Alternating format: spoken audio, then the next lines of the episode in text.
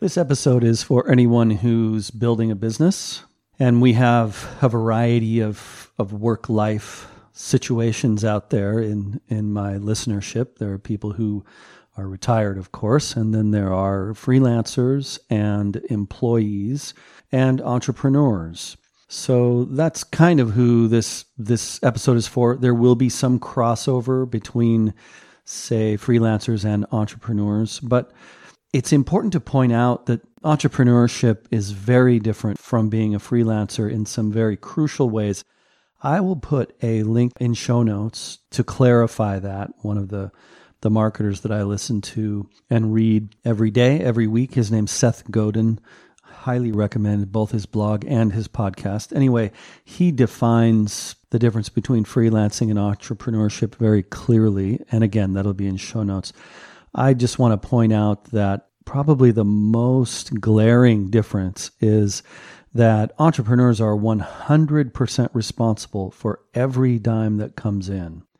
And that's a very different feeling from signing a contract with someone to do, say, you know, 60 days or three months of work and getting paid X number of dollars and taking a deposit. And in the meantime, finding more work for later. Uh, you know, that's trading dollars for hours. Whereas entrepreneurs, we, our goal is to build businesses that drive themselves so that we can go build other stuff or go do whatever we want and not have uh, restrictions of employment. The usual restrictions of employment, that is, entrepreneurship comes with its own bundles of restrictions. It's kind of a trade off.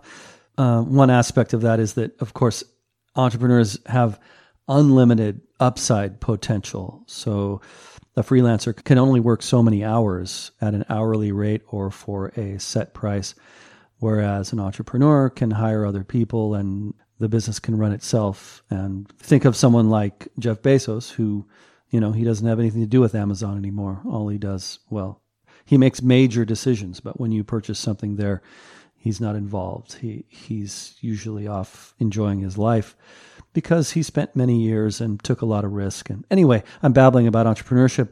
I want to get on to the number one tip for van life entrepreneurs. And that is the concept of iteration. And the the point here is that the first thing that you build or the first aspect of some project that you put together will probably not work. And and that's one of the reasons that most people aren't entrepreneurs. It's because it's very difficult. It takes a lot of effort, a lot of trial and error. And that's what iteration is. It's trial and error. So you create something and you you put it out into the world and you cross your fingers and you hope that it takes off and then it doesn't. And then you step back and you assess and try to determine what went wrong and what went right. And then you start again and you try again with something else. And it might be one small aspect of a business, or it might be an entire business where you scrap the whole thing and you start over. Uh, and by the way, knowing when to scrap and when to start over and when to uh, hunker down and keep trying is a different topic. Uh, I'll talk about that at another time, and it, it's it's actually a really important topic. But right now, we're just going to focus on the concept of iteration, which is typically it's usually not the whole project. In, in other words, most people don't go out and open a tire shop and six months later go, well, that didn't work, and then go open a donut shop. Most people don't have the the funds or the time or the resources to do that kind of thing. So iteration would be more like you open a tire shop and you try to sell a BF Goodrich tires and the people in your area aren't crazy about that brand and so you switch to Pirelli. That would be an example of iteration within a business. So some of the rules for iteration uh, one is to keep a running list of ideas and ways to improve your business. The way that I do that is I I am constantly doing brainstorms. So let's say I have an idea about some aspect of vansage.com, like a series of articles or something like that. And so I'll, I'll sit down and, and just free form write a bunch of stuff while having coffee, you know, on some afternoon. Just free form jot down a bunch of ideas uh, re- with regard to that one aspect of the business. And then I'll pull four or five things out of that. And those might become tasks, actual things that I will incorporate, that I will work on. And so that's what iteration looks like basically is you just keep coming up with ideas and giving them giving them a try. Now some things take a lot more effort than others, obviously. Uh, an easy thing that's easy to iterate on, you can obviously do more quickly. Some things that are big picture projects and take a lot of time and effort, well, those you you put as much effort and and energy into making it right as you can and then you give it a try and sometimes it falls apart and or you just decide it's not worth your time. The thing is as you try new things then you can you can go all in on things that are working. So when you see a little glimmer of success then you can kind of double down on it and keep building on it. And then later you might decide oh, that's not working, and, and let it go and switch to some other idea that you've been thinking about with, within the terms of your business. Now, these are all very vague and broad concepts I'm talking about here. If you're working on some specific business, then then I'm sure some ideas are coming to mind, some things you've tried. Maybe it's a marketing effort. Maybe you tried something on Instagram or you tried something on Facebook or or on Etsy.com or, or eBay or whatever, and it's not working or it's starting to work. So now you can build up on it a bit. The point is that fast iteration has a lot of value. The sooner you can get to the point of understanding whether or not something is going to grow for you and and become profitable, the sooner you can either step away from it if it's not working or you can go ahead and again, like I said, double down on it. So I'll give you an example. I decided to use this episode as an opportunity to explain to you why you are receiving an episode of this show on Sunday morning for the first time. So, I, what I've been doing up to this point is releasing the seventh episode each week. That is the, the Sunday episode as a premium feed episode. So the idea was to get uh, signups for my newsletter and to get signups on my email list. And uh, I've found better ways to do that. And the fact of the matter is that putting all the shows into a one hour block and editing out specific ads and um, and then releasing them on on Sunday afternoon, it's a lot of extra work.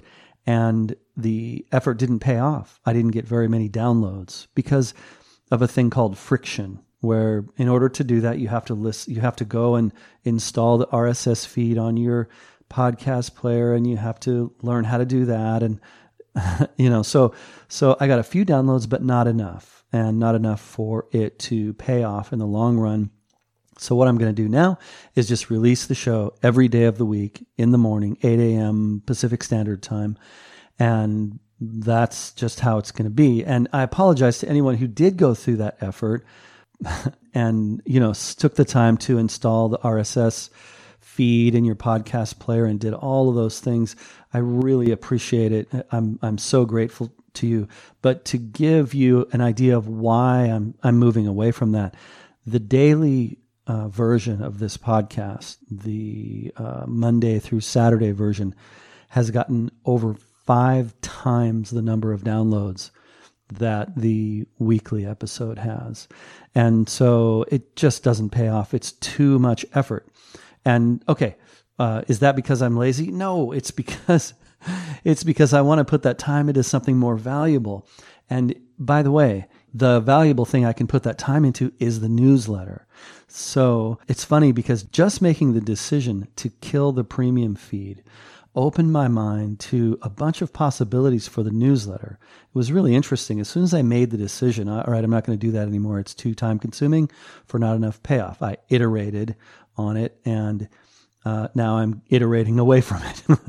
so I'm, I'm putting my energy into the newsletter. And as soon as I made that decision, about 20 ideas for improving the newsletter came into my mind. And that's great because I think the newsletter is going to be really wonderful. And so, if you can see for yourself how the newsletter uh, has improved, this evening at 4 p.m. that goes live, and you're listening to this maybe in the morning before that, and so you can you can click on the link in show notes and head over and sign up for the newsletter. And you'll be able to see uh, what I'm doing with that. And even if it's too late in the afternoon, you can sign up, still sign up, and and next Sunday you'll get it. By the way, I'm working on an archive of the newsletters so that all of the past editions of the newsletter will be accessible to anyone who's signed up for that. So, uh, to wrap this up, uh, you know, I'll just recap. You will very likely need to make many iterations on any given project or aspect of a project before you land on one that sticks, on a project that makes you money and gives you freedom. And so, uh, yeah, that's that's really the point of all of this. And you know, I want to talk more about van life jobs. Uh, work is life, so it's an important topic. And wherever you are with regard to work, whether you're retired or you own a business or you're building a business or you're a freelancer or an artist or whatever it happens to be, financially speaking, shoot me an email at podcast at vansage.com and we'll talk about it. Heck, maybe I'll have you on the show. I am looking for new people to interview, so keep that in mind if you know anybody. Again, it's podcast at vansage.com. Okay, thanks for listening. Hey, I hope you're enjoying the show. Thanks so much for tuning in to the Campervan podcast. The Vansage newsletter goes out every Sunday evening, and if you're not signed up for that yet, well, you're missing out packed full of valuable, fun weekly features, product resources, videos, photography, exclusive content, and other cool van life stuff. It's easy to get signed up, only takes a few seconds, and the link to do so is in show notes right there in your Podcatcher app. And while you're at it, I have a quick favor to ask. Please take a few seconds to send that link to friends, family, post it to your social media feeds, etc. It really does make all the difference and will allow me to continue publishing this show. Okay, that's it for now. Take care. Have fun. I'm glad you're here. Enjoy the adventure. But you treat me so unkind. Ran down to the station. Get the fast mail train I see.